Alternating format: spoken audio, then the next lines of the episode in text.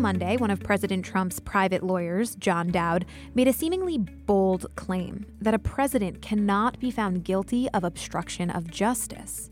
Now, here at Can He Do That? We knew we had to tackle this one. Can a president obstruct justice? Or is he immune from this as the chief law enforcement officer in the country? With the help of legal experts and constitutional scholars, this episode seeks to answer some of the biggest questions we tackle on this podcast. Are we facing a test case now for our Constitution? When it comes to limitations on the president, how many of our laws, or sometimes lack thereof, were based on the assumption that a president would police himself? And are we as a country equipped to handle what happens when a president pushes legal boundaries and operates based on what he can do under technical legal terms versus what he perhaps should do based on history, precedent, and norms? This is Can He Do That? A podcast that explores the powers and limitations of the American presidency. I'm Allison Michaels. Here to share expertise from her reporting on statements from Trump's lawyers this week is Pulitzer Prize winning reporter Sari Horwitz. Sari, thank you so much for coming on the show. Thank you for having me on. So let's start with this. The president is under investigation for obstruction of justice, which is one of the many things being investigated by special prosecutor Robert Mueller. How does Flynn's recent decision to plead guilty to lying to the FBI affect the investigation into whether or not Trump himself obstructed justice?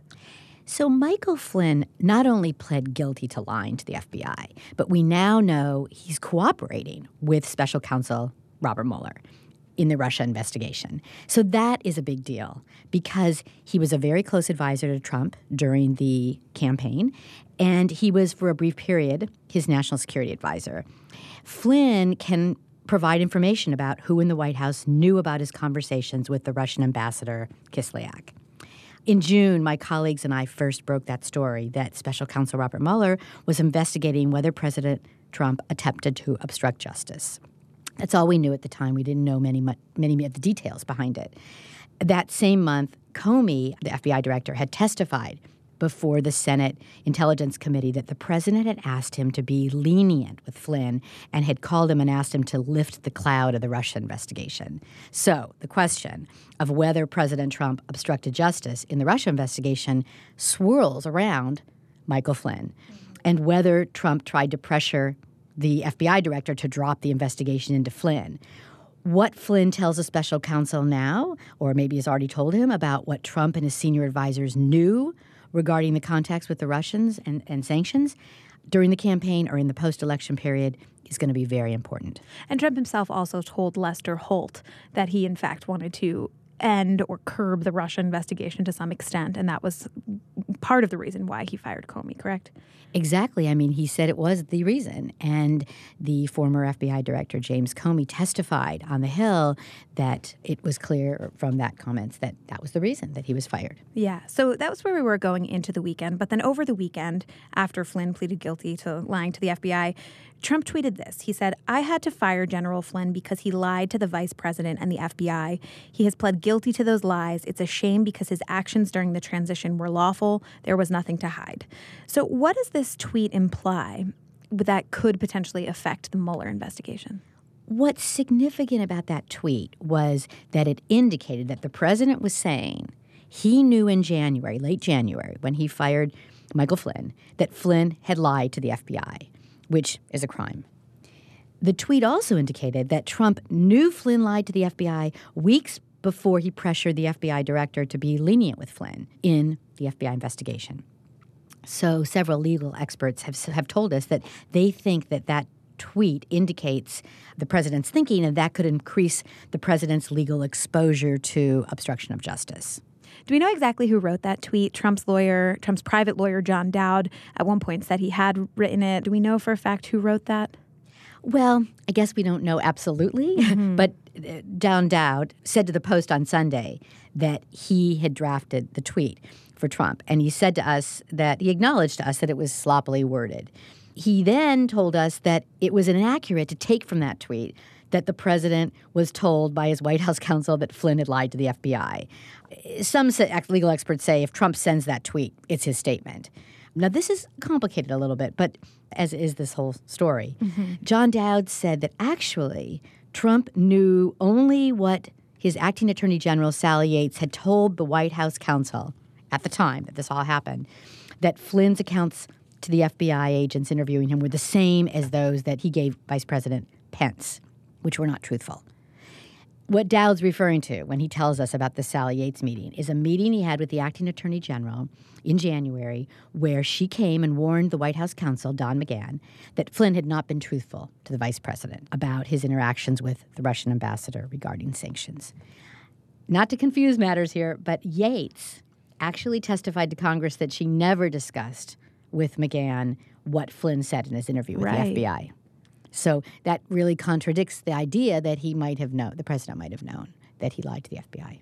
So then, to further complicate this, John Dowd, again, the president's private lawyer, made a comment about that tweet and about sort of the reaction to that tweet, telling several news outlets, and I'm going to quote him here, that the president cannot obstruct justice because he is the chief law enforcement officer under the Constitution's Article 2 and has every right to express his view of any case. We're going to delve deeply into this with a legal expert a little bit later, but does this strike you as an admission from John Dowd that Trump's actions might in fact amount to obstruction of justice? It was an unusual comment. Yeah. Um, it was a bold comment by John Dowd, and it's hard to know exactly what he was trying to say. One Washington attorney, Sam Berger, said to me, quote, it's pretty incredible to have the president's lawyer actually arguing not that he didn't commit a crime, but that he cannot commit a crime because he's the president, end quote. So, meanwhile, White House lawyer Ty Cobb has responded to Dowd's statement. What was Cobb's response to this? Ty Cobb, a White House lawyer for President Trump, told the Post on Monday, after this whole firestorm about the tweet over the weekend, that Dowd's theory about obstruction was actually not the president's official legal strategy. Ty Cobb said it was interesting as a technical legal issue, but that the president's lawyers intended to present a fact based defense, not a mere legal defense. Mm-hmm. So, you know, story just gets, there's layers and layers of, of complicating statements here. And what is the difference between Trump's private lawyer and the White House lawyers? That's a good question. Both lawyers are trying to represent and protect President Trump. John Dowd is Trump's personal lawyer, protecting him from any possible liability. He's solely representing Trump, and what Trump says to him is what's called privileged. His personal lawyer, for example, can't be forced in a court to talk about the conversations between him and his client because of attorney client privilege. For Ty Cobb, the White House lawyer overseeing the handling of the Russian investigation, in terms of the White House response and strategy, it's more complicated because he won't necessarily be able to protect documents or conversations with the president. He has a much trickier situation. Another wrinkle in this whole story is that Trump's political advisors told the Post that they are increasingly concerned about the legal advice he's getting. Some senior officials in the White House told us that they were actually baffled that John Dowd publicly offered his interpretation over the weekend of the law regarding obstruction of justice. When it comes to interpreting the law, there are, in fact, many differing perspectives on the limitations placed on the U.S. president. To explain those perspectives, we spoke to constitutional scholar and law professor at the University of North Carolina, Michael Gerhardt. First, can you just legally define obstruction of justice? The federal criminal code defines obstruction of justice as either an attempt or effort to interfere with a lawful investigation. So, a key part then to assessing whether or not justice has been obstructed is defining intent on the part of the person who may have committed it. There'll be two elements as far as a federal crime are concerned. The first is the state of mind. So, you'd want to have, have the ability to establish and prove that the person attempting to interfere with a lawful investigation did so with in bad faith or with malice. And then the second thing you'd want to be able to establish is some bad conduct, some actual effort or facts that demonstrate that there was conduct involved that indeed was attempting to interfere with a lawful investigation. So, in this case, something that might fall under that category is the possible admission via a tweet that we saw over the weekend that the president knew Michael Flynn had committed a crime when he fired him. Would that fall under the umbrella of obstruction? It, it could fall under the umbrella of obstruction of justice. It it might also relate to just whether or not he was exercising a lawful power in an illegitimate way. He has the authority to dismiss a variety and, and quite an extensive range of executive officers, including the head of the FBI, but he's got to do, do so on a legitimate basis. So essentially, if President Trump did in fact ask Comey, as Comey has testified, to quote, see your way clear to letting this go, to letting Flynn go, would that be obstruction? I, it's it's hard for me to uh, say that because I'm not really a fact finder, but keep in mind when the president said that, it appears that he said that with the knowledge that Flynn had broken the law. So then the question becomes why is the president urging the FBI director to drop the investigation, knowing that at least one of the subjects of the investigation had actually done something criminal as far as the president, uh, as far as the president's information was concerned. But weighing in on on an investigation that's ongoing, that is inherently not in and of itself obstruction of justice from a president. It, it wouldn't necessarily be inherently obstruction of justice. The, the president does have some authority as the commander in chief, overseeing the administration of the laws and taking an oath to faithfully execute the laws. As a result, the president has some authority to be able to weigh in on or direct how the laws might be enforced it gets more complicated as far as this president is concerned because we're talking about a particular case. It's one thing to direct prosecutions generally reorient the priorities when it comes to trying to uh, trying to enforce the law, but here we have a specific investigation in which the president was trying to exercise some influence, trying to get it dropped. It's fair to wonder what was his frame of mind and was he trying to obstruct the investigation? And so then who will determine what his frame of mind was and whether or not he was trying to obstruct the investigation? Is that something that will come down to Mueller's investigative team? Well, it'll come down in part to Mueller's investigative teams. They're looking for enough evidence to support uh, a prosecution that they might be considering. That these efforts, whatever they were, were done in bad faith and, and actually were, in their judgment, uh, trying to obstruct justice. I wanted to touch upon the fact that John Dowd, who's the president's lawyer, his private lawyer, said specifically quote, the president cannot obstruct justice because he is the chief law enforcement officer under the Constitution's Article 2 and has every right to express his view of any case. So let's just dissect that for a second. This specifically refers to the president's right to weigh in on cases. Is there an argument to be made, and we've touched on this, that a president has the power to do that, to offer advice to his Justice Department about how something should be handled? He, he, he does have that power, but it doesn't necessarily follow that because he has that power, any way in which he exercises it is lawful. Those turn out to be slightly different things. He has the authority to be able to express priorities, even perhaps preferences. But in situations where he or people he work with are under investigation, he also has an obligation to ensure that the law is being faithfully executed. That obligation doesn't disappear when the president or people close to him are under investigation. In fact, if anything, uh, his obligations might intensify. And this is because I think everybody would agree the president is not above the law. And in order to for that principle, the president is not above the law to have meaning, every federal criminal law, every law really, has to be a law that he would comply with every day as president of the United States. Now, is there precedent for when a government official has this legal authority to make a decision, but it doesn't immunize him or her from facing prosecution for, let's say, exercising that authority in a way that's wrong or criminal or suggests malintent? Well, there's there's lawful authority, although again, it'll it'll get somewhat complicated. Mm-hmm. So much will depend on the context. But if we're talking about in a legal proceeding, there are ways in which a president might be found to be immune from criminal prosecution. There's a lot of talk about this right now, a lot of talk about whether or not, as a constitutional matter, the president is immune from having a criminal prosecution brought against him while he's a sitting president of the United States. The basic argument there is that a criminal prosecution would effectively paralyze him, and by paralyzing him, uh, paralyze the entire executive branch, and that's just too much of a cost to pay in order to allow criminal prosecution to go forward. Even if we concede that argument, the president still might be liable to account for his behavior in other forums. But the critical thing to keep in mind is the question whether or not a president is immune for breaking the law. If we phrase it that way, just in the abstract, I think we'd find very little agreement that the president should be let off the hook or that he's not liable in some forum in some way. Now, can you talk a little bit about how we've seen this play out in history before? We have Nixon who said when the president does it, that means that it is not illegal. And we've had Bill Clinton who also faced obstruction of justice among the articles impeachment infringements. So, how does this fit into a historical context?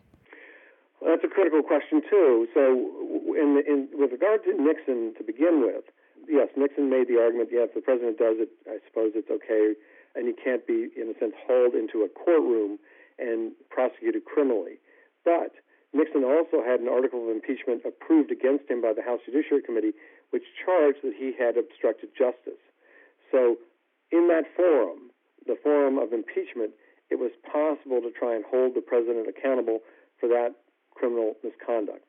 The House Judiciary Committee and the House as a whole approved an impeachment article against Bill Clinton for obstructing justice. Later, the Senate acquitted him. But even later, a federal district judge found that Clinton had, in fact, committed perjury under oath, even as President of the United States, and held him accountable for that. So there's historical precedents that suggest that there are forums, again, venues, where a president may be held accountable even for obstructing justice. And the critical question that we have to figure out is not whether the president may be held accountable for obstruction of justice, but just what's the right forum, what's the right order in which to proceed if we think the president has obstructed justice. Now, are there dangers in any of this in lawyers suggesting the idea that the president has absolute immunity when it comes to committing certain crimes or the fact that, you know, this recourse that we talk about might not happen until later on or might not happen at all? Are there dangers in any of this? Sure, there, there are tremendous dangers in, in that um, situation. If those assumptions turn out to be true, or presidents act on the basis of those assumptions, then we have concerns about whether they may act without regard to any real consequences for their breaking the law. And this also may have a tremendous impact on our respect for the rule of law.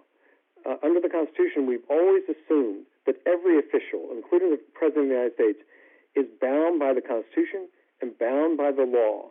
If presidents are entitled not to be bound by the law by virtue of their office, then they in effect become like kings. And that option was rejected at the Constitutional Convention. They made a president who could be subject to the law and subject to different kinds of proceedings to hold him accountable. And if there no if there's no practical way to hold him accountable while he's president, then he becomes all powerful. And that's a pretty frightening prospect. There's yet another legal action that factors into a president's power to effect an investigation, and that's presidential pardons. Who can the president pardon? And does he have the power to issue a pardon related to an ongoing investigation? To help us answer these questions, we talked to Lisa Kern Griffin. She's a law professor at Duke University. Can you tell me a little bit about presidential pardons, starting with this idea of do you have to be convicted of a crime to be eligible for a pardon? You do not have to be convicted of a crime to be eligible, nor do you even have to be charged with a crime. The pardon power is quite broad, and it comes from Article 2, Section 2 of the Constitution. And it gives the president the power to grant pardons for offenses against the United States. There are some exceptions. The president can't pardon in cases of impeachment, and the president cannot pardon in any civil cases or in any state cases. But since 1866, it's been clear from a Supreme Court case called Ex parte Garland that the pardon power can be exercised at any time after an offense has been committed even if no legal proceedings have been undertaken. So Trump has said himself that he has complete pardoning power. And to your point, who can a president pardon? Can he pardon himself? Can he pardon members of his family? Are there limitations besides those who haven't committed federal crimes on who he can actually pardon? The open question is whether or not the president can pardon himself. And there really isn't any relevant case precedent on that. As with so many aspects of this presidency, we are in uncharted territory in addressing a question. The prevailing view, though, I, that whenever it's come up, seems to be that no, the president cannot pardon himself. It would be a test case if he were to attempt to do so. There are a couple of reasons why it seems to be the majority view that the president cannot do that. One is that um, the Department of Justice in other administrations has been called upon to provide some legal guidance on this and has usually concluded that a president cannot be indicted um, while in office. That's an open question, but certainly can be indicted once he leaves office. And that latter conclusion has been taken to suggest that the president is leaving office without having pardoned himself. Right. So a president couldn't pardon himself before he leaves office and then be That's, faced with charges. And... That seems to be the prevailing view, although, again, it is uncharted territory. There's a little bit of interesting historical reference for this as well, um, interestingly, from Alexander Hamilton, who wrote the majority of the Federalist Papers and who, in the Federalist Papers, made it clear that a criminal president should be removed by impeachment and then prosecuted, and these are his words, in the ordinary course of law. Can presidential pardoning be obstruction of justice? I think it can be. Like many other things that the president has the power to do, just because the president has the power to do it doesn't mean that that power can't be paired with some criminal intent. If the president were to pardon someone specifically to keep them from testifying or to protect them from a situation in which they're testifying in order to cooperate and get sentencing mitigation, I think that is also a legal problem for the president, and exercising the pardon power with that level of corrupt intent would be obstruction. So, along those lines, if Trump now decided to pardon Flynn or Paul Manafort for that matter, what would that mean for Robert Mueller's investigation? I'm not sure that in the case of those two it would mean anything. I think with respect to Manafort, it's an open question, and that that prosecution grows more unpredictable by the day. At this point, Michael Flynn is already cooperating with the special counsel. His plea agreement makes clear that he has pledged his full and complete cooperation, and that in exchange for that, he will get some sentencing mitigation from the government. That doesn't mean it's not possible anymore. Of course, the president can pardon him, but at this point, it looks unlikely that this will play out in the context of the Flynn case, and more likely that it will play out in the context of perhaps Jared Kushner or Donald Trump Jr., other current aides of the president, other campaign aides, and others who may yet be indicted by the special counsel. So, would there be legal consequences for pardoning people like Kushner or Donald Trump Jr. if it came to that? Would Trump face legal consequences? There are, there are two categories of legal consequences that the president should be mindful of. One of them is that if he pardons anyone with the intent to preclude them from testifying or to persuade them not to testify, then it isn't really any different from threatening a witness to try to prevent them from testifying. He's done something with corrupt intent and it might constitute obstruction. He also has some strategic considerations that center around the timing of any potential pardon because at this moment, just to take two potential examples, Jared Kushner and Donald Trump Jr., if called to testify, have every right to plead the Fifth Amendment because they face potential criminal jeopardy for what they might say. If they've received a presidential pardon, they no longer face that jeopardy, and therefore they can no longer avail themselves of the Fifth Amendment. So, so they have to testify. It means the government can move to compel them to testify. They could refuse and be held in contempt. And of course, the president could pardon them for that as well, as he did with Sheriff Joe Arpaio, who was pardoned for his criminal contempt of the courts. But it complicates the series of events if the pardon is issued perhaps too early in the course of the investigation at a time when it limits the options that witnesses have for laying claim to the Fifth Amendment right, for example. So then, if you hypothetically were providing legal advice to the president, would you advise him to issue pardons to some of the people involved in the Mueller investigation? Now, of course, you don't have all the information to really be able to answer this question, but but would you say presidential pardons at this stage are a smart move or something that would complicate the process and make it problematic? That's a really interesting question. I I think again, as you point out, it really depends on what the underlying facts are and what kind of exposure he has and what information he would be masking by entering into that exercise. I think it would be politically very damaging. And as I said, the timing is everything because if he issues preemptive pardons, he also removes the option for witnesses to claim the Fifth Amendment privilege, and that could be very damaging ultimately in terms of how much information um, is obtained by the special counsel in, in the fullness of time. But I've heard commentators suggest, commentators who are favorable to the president, suggest that he can lift this cloud he so much wants to lift by um, pardoning everyone involved. I think it would be a very radical strategy. I think it would test some constitutional limits, but at this point, almost nothing would surprise me.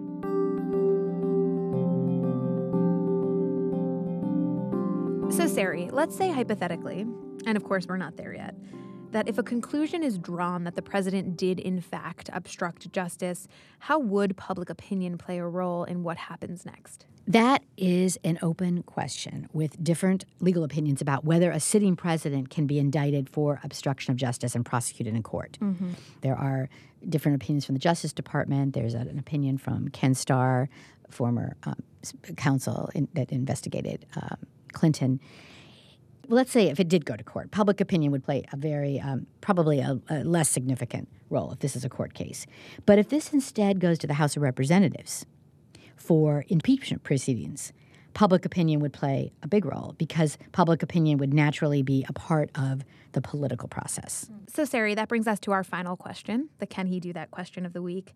And in this case, we've touched upon it throughout this episode, but based on your reporting, I present the question to you Can the president obstruct justice? I think there are different legal opinions on that. Mm-hmm. Many attorneys that we talked to in Washington um, told us that they believe the president can absolutely obstruct justice.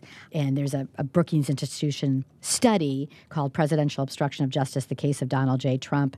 And the co author, Norm Eisen, said there's a long and he he was in the Obama administration as an ethics and government reform special assistant.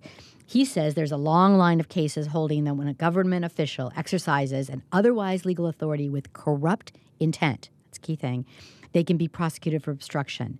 And he said that flows from the notion that no person is above the law. But then there are other people, like Harvard law professor um, Alan Dershowitz. See, I try to find you his quote here. He said, You can't charge a president with obstruction of justice for exercising his constitutional power to fire Comey and his constitutional authority to tell the Justice Department who to investigate, who not to investigate. And um, he went on Fox News the other day and said, That's what Thomas Jefferson did, that's what Lincoln did, that's what Roosevelt did. We have precedents that clearly establish this. Right. But is there something that's at risk if we give our president absolute power to kind of be above the law? Well, those who argue that he can be found in obstruction of justice argue that that is the case. And, you know, you should probably leave this to the legal experts. Sari, thank you so much for coming on the show. You guys can follow Sari Horwitz on Twitter at Sari Horwitz, or you can follow me, Allison Michaels, at Allison Mikes. This has been another episode of Can He Do That? Thank you guys so much for listening. As always, you can find us wherever you get your podcasts Apple Podcasts, Google Play, Stitcher.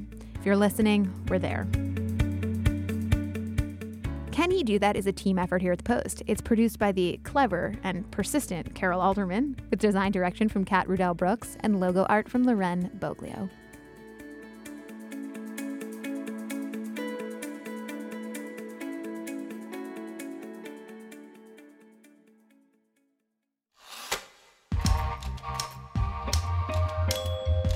Hello, I'm Dan Lamothe, a national security writer here at the Washington Post. I'm the host of our newest podcast, Letters from War. It's the story of a family of brothers fighting in World War II. It is told mostly through the hundreds of letters that they wrote to each other. The letters detail everything from the Great Depression to their favorite baseball team, the Chicago Cubs, to the horrors of combat that they themselves saw. In this podcast, modern day veterans will read the parts of the brothers. And at times, they will relate their own experiences to what they're reading. Check it out on WashingtonPost.com slash letters from war. The Washington Washington Washington Post.